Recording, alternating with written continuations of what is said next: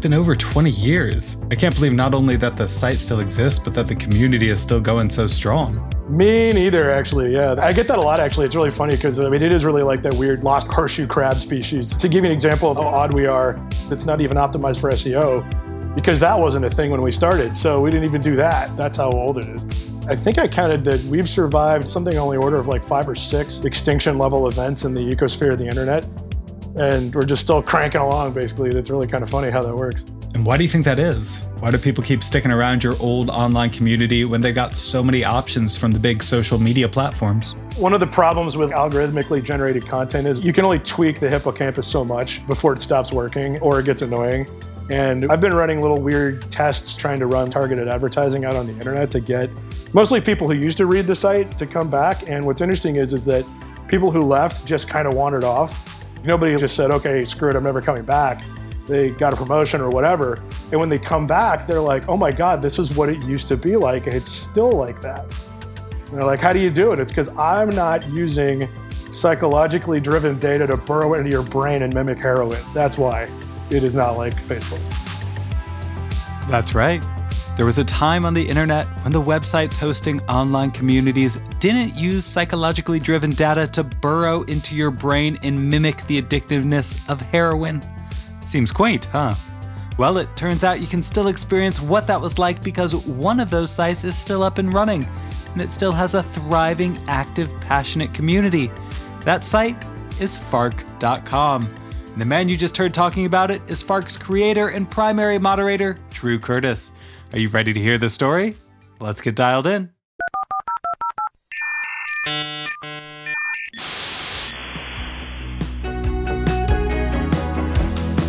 Welcome to another episode of Webmasters. I'm your host, Aaron Dinin. I teach innovation and entrepreneurship at Duke University, and this podcast is my guilty pleasure. It gives me an excuse to talk with the entrepreneurs who have built some of the world's most successful and impactful internet businesses, and their stories are always fascinating. That's true of the person we're going to hear from in this episode, except unlike a lot of the people we talk to here on the show, this particular entrepreneur is still doing what he started back before the turn of the millennium. He is Drew Curtis, founder of Fark.com.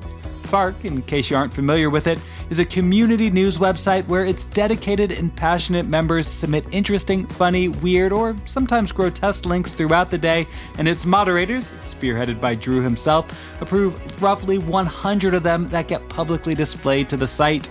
It was launched all the way back in 1999 and it's become something of an unkillable anachronism in relation to the modern web because, as Drew explains, he built his audience during a time before modern marketing practices took hold. Well, I mean, part of the reason why, though, is because if you're not reliant on SEO or search or social, I mean, all our traffic's organic, there's not really much that can wipe you out. Not like all at once, anyway. I mean, if people stop using the actual web, yeah, okay, maybe. But so far, so good. In other words, the only thing that'll kill off Fark.com is something that kills off the entire World Wide Web, and if that happens, we've all probably got bigger problems to deal with.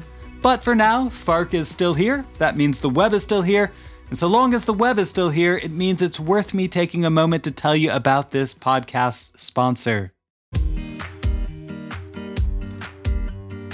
This podcast about the history of businesses on the web wouldn't be possible without the support of our sponsor, Latonas. Latonas is a boutique mergers and acquisitions broker that specializes in helping people buy and sell their profitable internet based businesses. That includes large community websites like Fark.com. And it also includes things like e commerce stores, Amazon FBAs, SaaS apps, domain portfolios, and pretty much any other online work from anywhere type of business. If you've got one of those and you're thinking about selling it, be sure to contact the team at Latonas. They've been helping business owners just like you sell their digital assets for a long time now. They can definitely help you get a great price for yours. Alternately, if you're interested in purchasing an internet business, be sure to check out the Latonas website, latonas.com, where you'll be able to see listings for all the businesses they're currently helping sell. Again, that's Latonas, L A T O N A S.com. All right, so on this episode, we're going to time travel, or, you know, get about as close to it as you can on the web, because we're going to explore how Drew Curtis built Fark.com back in 1999 and see how he's still running it pretty much the same way today, which, as you're going to hear, is a bit different than how other big online communities are currently operated. Just as importantly, as you're also going to hear, Drew makes a case for why his model is maybe a little better. A lot of that comes from how he got started on the internet and his first experiences with online communities. I did not grow up well off. My parents couldn't afford a computer, so I didn't have one when I was a kid. And I was a freshman in college in 1991, and I needed a computer for college. Somebody sold me their third hand IBM PC Junior, I think it was, that had a giant hole in the front of it because they took the hard drive out because it was a 10 meg hard drive or something, you know, really valuable at the time. So this thing's got a big gaping hole in the front of it, but it did have a little crappy ass 1200 baud modem on it. And I had gone home for Christmas during break that freshman year, and friends of mine were dialing up local BBSs. And that seemed kind of fun. And I was like, oh, okay, that'd be really neat. And I'd heard that there were some in the town I was going to college in, but the problem was I was going to college at Luther College in a town called Decorah, Iowa, population five or something. I mean, it's bigger than that. There's a few thousand people, but it's in the middle of nowhere. It might as well be on Mars. Decorah, Iowa isn't quite Mars, but it's definitely a small town in rural Iowa with a population of around 8,000. Luther College is a small private liberal arts college with about 2,300 students. When Drew returned after the winter break with a newfound passion for online message boards, BBSs, he immediately wanted to figure out how to access them while at school. So I went back and I went down to the computer lab and I was asking around. I was like, Do you guys know of any local BBSs? And they're like, oh, here you go. And they gave me a dial in number and a login account on the mainframe. And I was like, okay, great. So the college runs one? And they're like, no, no, you wanted an internet account, right? And I'm like, I guess, thinking that maybe it was the same thing or whatever. And then I log in and I get a prompt and I'm like, what the hell do I do with this? So I had to go back down and ask him. And so what'd you do online once you finally figured out how to use the internet? So there wasn't much to do at the time, but I found uh, a friend of mine was doing the same thing. And uh, I discovered text based games at that point. So I just started dicking around. Then decided, well, I should take a comp sci class because maybe that's interesting. And then I liked it. And that eventually became my major. So I was on the internet in 1991. And here's a great story for you. So this is pre web, right? So in late 1992, there wasn't much going on, but there was a board called ISCA, which was at University of Iowa, I think, or Iowa State. I can't remember. I think it was University of Iowa. And it was basically just like Usenet, but sort of their own Usenet. And people would get on there and talk about whatever. And I remember getting into a conversation with people where I'd found the games and I'd found the discussions, and I was like, okay, so what else is there? And I remember talking to a couple of guys in a room, and they're like, yeah, I think that's it. And I'm like, really? That's it? Like, they're like, no, that's it. We can't think of anything else. Like, there's nothing else fun to do on the internet. They're like, nope. And remember, this is pre-web, so they were right, as it turned out. But then the web came along, and I was like, okay, well, that's kind of fancy. I might keep an eye on this. that was a good guess. That web thing was definitely going places. And so, what'd you do to keep an eye on it? I spent my junior year at the University of Nottingham in England working on virtual reality back when it was uh, running off of Silicon graphics machines. And this was funny too because what happened was I did an independent project because they had VR. And I was like, this is great, but it was all single user VR. And I'm like, well, this is stupid. Clearly, the net is going to be virtual reality at some point, right? And we're still waiting. So I told them that my independent project was is I wanted to take their single user VR program and network them together and make a multi-user VR system. And they're like, sure. So what happened was is I produced it in the spring and they were like, holy what? This doesn't exist. What do you mean it doesn't exist? And well, it turned out that the toolkit I was using released it in their next drop, but they didn't think I could build it. And if they told me I couldn't, I probably would have given up and not tried. But I actually did what eventually everybody did, which was I figured, well, you can't pass moving graphics files streaming through the internet back and forth. That would be dumb. But you could pass coordinates and vectors and velocity information and that's only eight to 10 numbers. And all of a sudden, you, as long as the individual computers are rendering on their own, this thing moved there, which is basically how everybody does it, by the way. Okay, so you're inventing new protocols for VR in England as a junior in college. How did that get you to starting a business on the internet in Kentucky? It was pretty clear that the internet was going to be a thing. And what happened was it took a weird path. So I came back home from college in 1995 and I got a job working for state government in Frankfort, Kentucky. I lived in Lexington, Kentucky. They're in different area codes. And the reason why that mattered was because I found out I didn't live in Frankfort, but I worked there, and I found out there was no dial-up internet access in that town of like forty thousand people.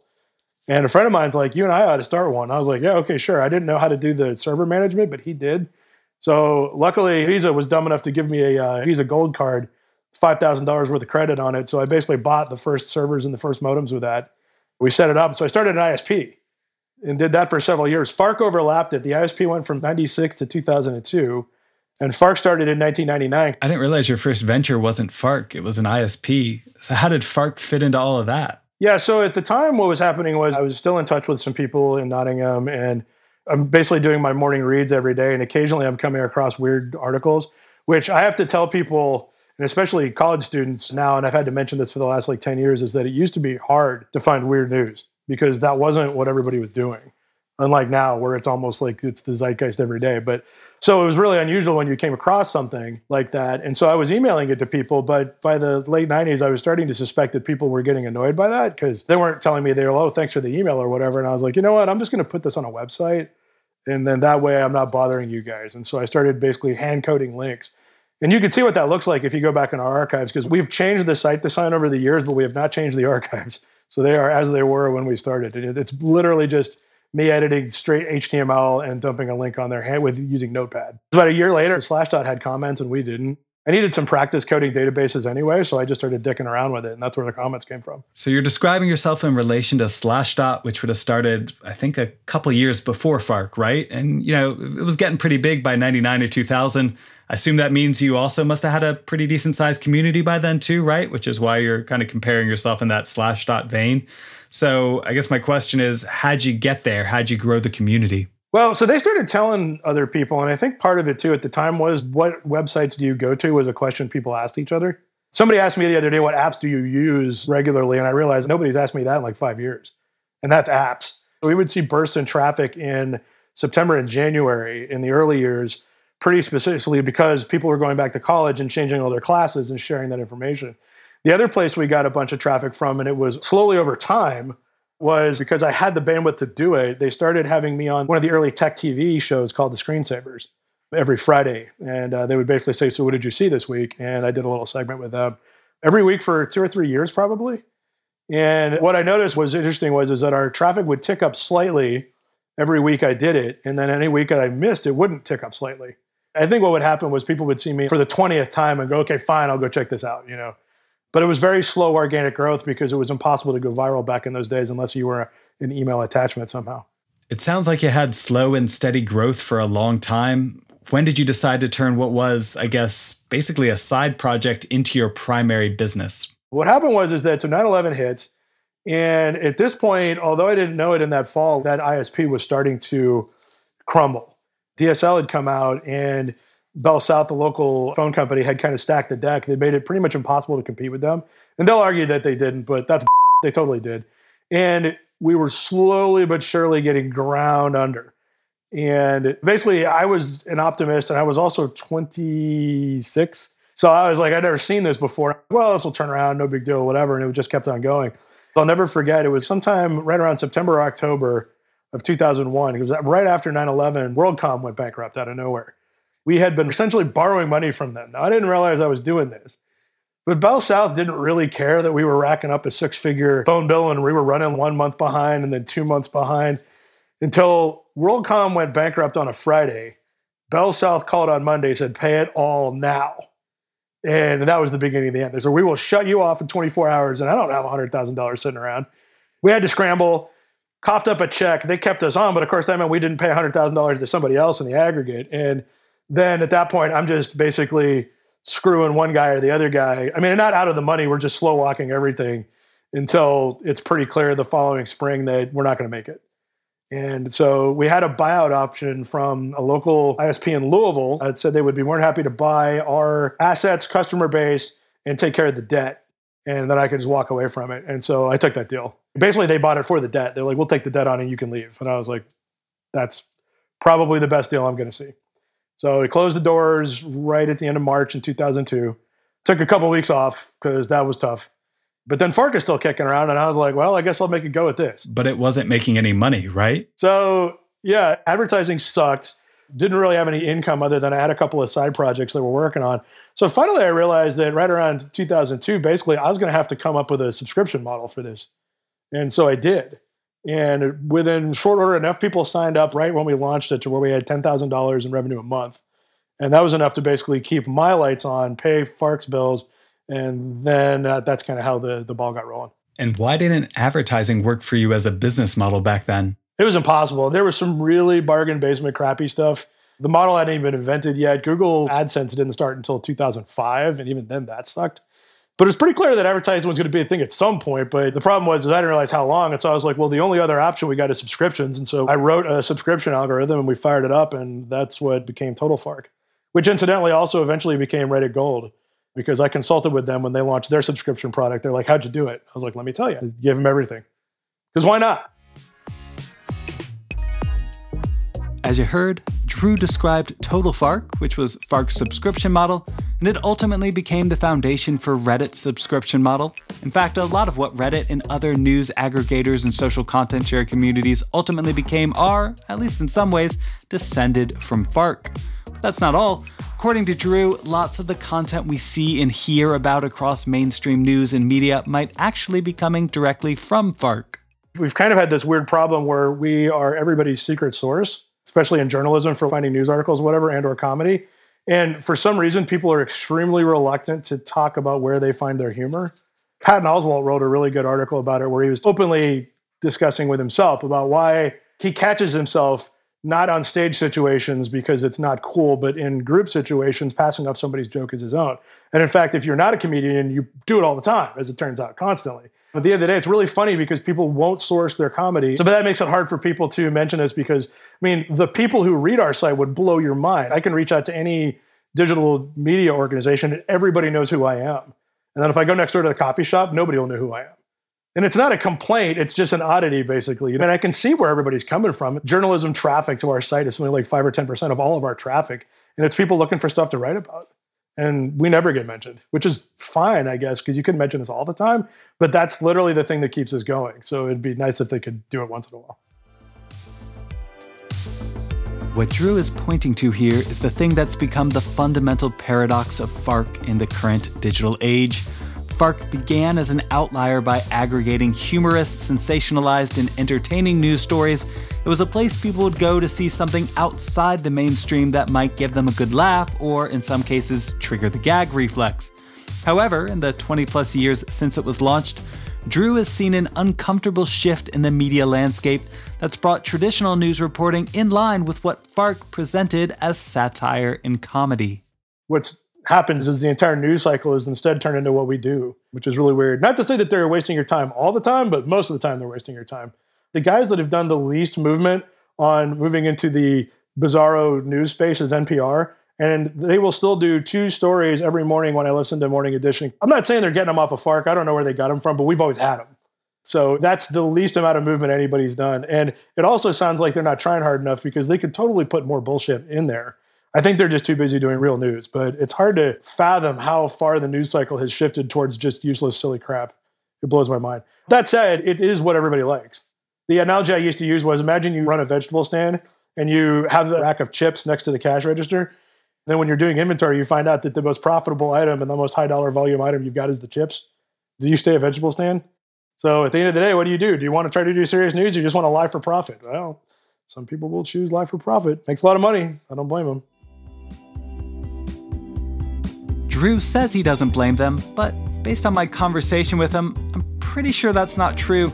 In fact, it seems like a big part of why Fark still exists is because Drew is very devoted to remaining an independent publisher and not, quote unquote, selling out based on his own self interest.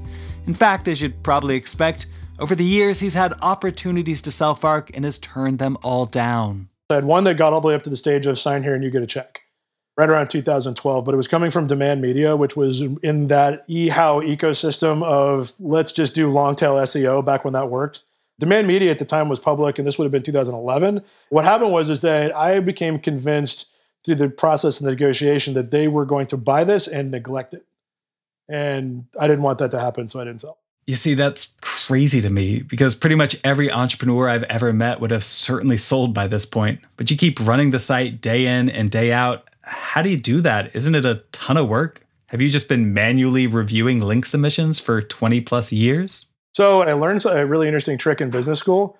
And this was not remotely the most important thing they taught, but it was news to me.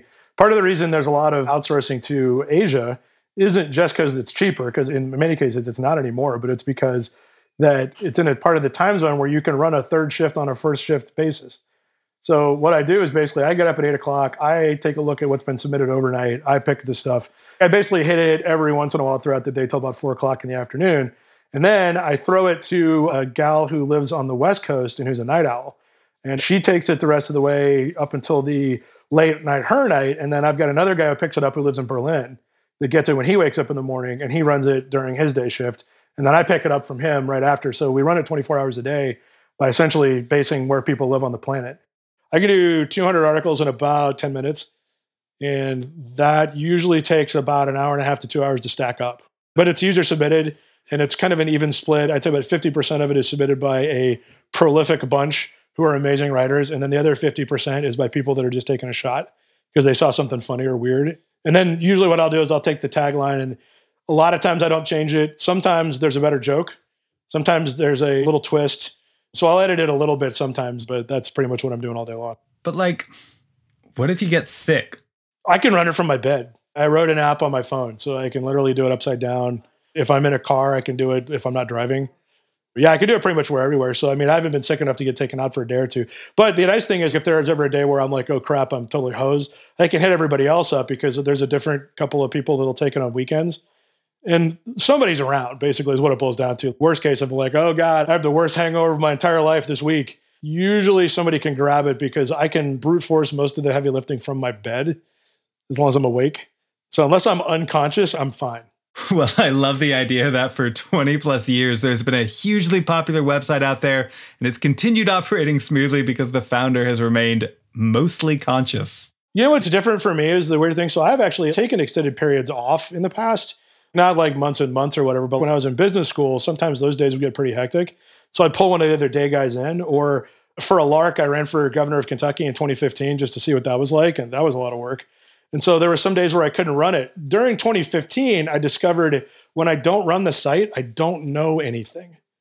And that was a really interesting discovery to make. I mean, first of all, I don't mind it. Literally, I've monetized that hour everybody spends when they get to work and they just dick around reading what happened last night. Well, that's what running Fark is. Okay, here's a bunch of stuff people sent in. Feel like reading Twitter and just poking the ones you liked. That's straight up what it is. And everybody kind of does that anyway, or a lot of people do. So it's fun. The additional bonus is I know literally everything that's going on as a result, and it doesn't take 100% of my time. When I get up at eight and I hit it hard, I'm usually not done until nine due to just random stuff going on. But after that, I can walk away for a couple hours and go do whatever. But still, doesn't managing that every day get kind of exhausting? So my wife busted me a long time ago. I used to get asked the question, how much work do you spend on the site every week? And I told people half an hour. And she got really angry one day at me and she said, Look, just because you like it doesn't mean it's not work. So, work I don't like to do, yeah, it's about half an hour a week. Work I like to do, 70, 80 probably, but it's no big deal. It is exactly identical to doom scrolling for everybody else. I just monetized it.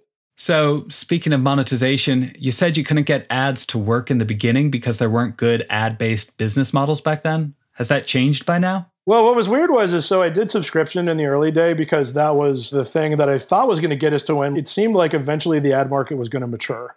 And we'd be able to make a crap ton of money off of that. And what's been really weird is for one reason or another, we've never really figured it out. Monetization of ads on our site just doesn't work. We don't know why, and it doesn't really matter. After 20 years, I'm pretty much decided it's not going to change. And the other thing we discovered is, is that what advertisers are willing to pay people or pay us to deliver ads to you is much less than you're willing to pay to not see them ever. So we have a no ads $5 a month thing, and most people are like, yeah, hell yeah, okay, fine.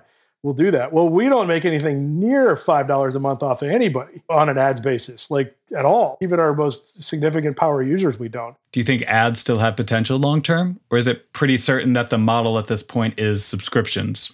What I realized was initially when we started subscriptions, the idea was to get us as far as when ads would actually pay decent money. And that never happened.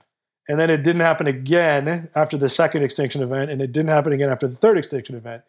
We had always had a subscription piece, but we never really pushed it because that's not really where I wanted to go because I thought the better money was in advertising. And now what I'm realizing after this time is like, okay, we're 20 years in. It ain't going to happen. Pretty clearly, subscription is the only path forward because you don't need that many people to sign up for it to run the site. If 1% of our audience base, we would be making more money than we ever have on a revenue basis in the history of the company. And that is something I have control over. So that's a decision that we've kind of come to here recently and we kind of try to thread the needle on it. But basically, I think I'm moving towards a footing of I'm going to try to get rid of ads at some point. We can't do it right now because it sucks, but it's not insubstantial, so I can't say no to it. But if it gets a lot lower, I can totally turn that off. So we'll just see where it goes. But that's been sort of the basic thing is there isn't a way to make money in this business. So you just do what you got to do. Do what you gotta do is pretty much the mantra of how Fark has survived all these years. Drew has had television partnerships and partnerships with traditional media like USA Today, and he even published a book in 2007 called It's Not News, It's Fark How Mass Media Tries to Pass Off Crap as News. But my favorite story about his strategies for making money came from when I asked him about how the site got its name. Yeah, so it's basically just another euphemism for the F bomb. And in fact, that's actually a joke that was carried over from one of the text based video games I played. They didn't let you swear either they had a filter that would come in and change all the cuss words to something else. It would change the F bomb to Fark. And this is before I had the domain. I got the domain in 97 because it seemed like a domain to have. And is that why Fark is known for not allowing profanity in the comments? I just thought that was funny and we kept it. Somebody suggested, and I don't remember who it was, that maybe we should have a swear jar because once in a while you might want to drop an F bomb. And I love this idea because this reminded me of you ever seen Michael Che on SNL talking about how he contractually wrote into his contract that he can use the N word three times a year on SNL. So every once in a while he'll do it. And it's so funny because he always mentions it. He's like, I can only say it three times. I'm about to use one. That's how strongly I feel about this. Somebody pointed out that, well, what if we had a swear jar? Because you just got to drop an F bomb once in a while. So we're actually going to do it. We're essentially, we haven't figured out how much it's going to go because we've started having little tokens we're calling Farks to give because you don't want to run out of Farks to give, obviously, right? And uh, so the idea is you could basically spend one of those and you could drop two F bombs or something. And what's funny is I told people who would be kind of inclined to use it, I was like, could you sort of mentally keep track how often you might pull the trigger on it? And they're like, once a week, easy. And I was like, well, alrighty then. I mean, because the best part about it was, what if you could cuss, but it actually stood out? The reason why we don't allow cussing is we want you to be more creative. Well, what if it's like, you want to know how bad I wanted to drop an F bomb here? I paid five bucks to do it. so so that's the next one coming along, and it looks like people actually are kind of enthusiastic about it. You've heard it on the Webmasters podcast first. Profanity coming soon to Fark.com. And a digital swear jar is going to be the new monetization strategy that takes the internet by storm. But more seriously, as you can tell from what Drew has shared so far, one of the most unique aspects of Fark is its quirky community and it's a community that probably doesn't look how you'd expect. So I've dug in on the demographics and it's really interesting. They skew slightly older because we haven't been picking up that many new people lately because the social networks have been sucking up all the air in the room. I'm hoping to get back to it at some point because my kids are almost old enough to take over and I'm actually going to rely on them to see what we can do about that. But other than that, demographically, this always shocks people. Slightly more women than men. Most people think it's like 90 10 men to women. It's not. The other one, it's really funny because we were looking at the demographics, and this is what the demographics say, and I've got my own opinion about this. Everybody on the site breaks into two camps financially. They are either dirt poor or in the upper bracket. I don't mean upper upper class, but I mean like everybody's doing really well or not at all. Now I do know a lot of people who are not doing that well, but also there's the possibility that these people are taking steps to cover their tracks and they're not trying to show up in the system. For example, our ad block usage is 65% of the audience uses ad block, which indicates that they're all really smart. For context here, the most recent data estimates that around 25% of internet users use some form of ad blocking technology, so 65% is definitely high. For what it's worth, it might also explain why Drew has so much trouble monetizing his advertising. They're smarter than the average bear. Most people are an expert in something, which is kind of a shocker, and I don't know how that happened exactly.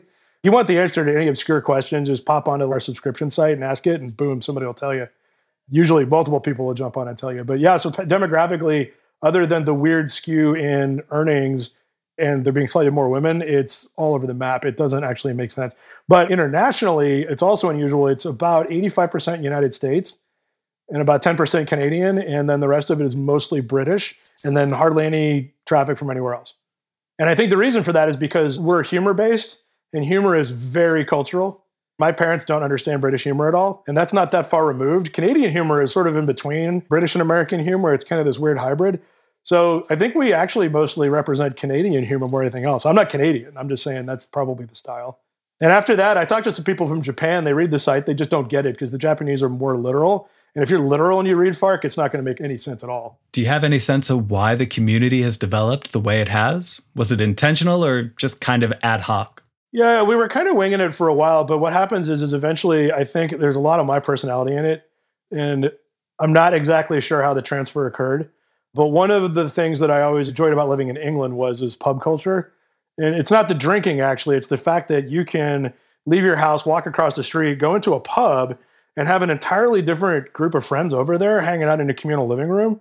I actually had a group of friends that we met that were locals. I used to hang out with all the time and what's funny was is like they were super diverse. In fact, the only bond was is everybody lived within walking distance of that place. But because of that, and because of this sort of unspoken rule that we're not going to hate each other, even though none of us thinks the same, we can do this. And that was basically sort of the rule on Fark, which was essentially you're allowed to have different ideas. You're not allowed to hate somebody for it. And somebody suggested a house party analogy for Fark. Our basic rule set was this is like a party at my house. I'm glad everybody's here. I'm glad everybody's having a good time. I don't need you guys to talk to me necessarily. You can hang out in the living room with your own friend group and do whatever. But the minute you start taking a dump on the floor or telling me that the music sucks or criticizing the food or the decor, then I'm throwing you out. And you can go have the First Amendment free speech on the street. So as long as you treat it like that, you can stick around. Our bar for banning people is very high. It's actually very difficult to get banned off our site, but some people manage it, and usually they're crazy. Why do you think the internet is so good at turning people into trolls? I don't think it turns people into it. I think that there's always been that proportion of the population that are like that, and we just didn't know it. How do you deal with those types of people? Yeah. Well, it took getting rid of the actual true ass because you can't have people that would have conflicts like that and then in bad faith got you in the back. Our general rule was whatever you're doing, if you're running people off of the site, you're gone.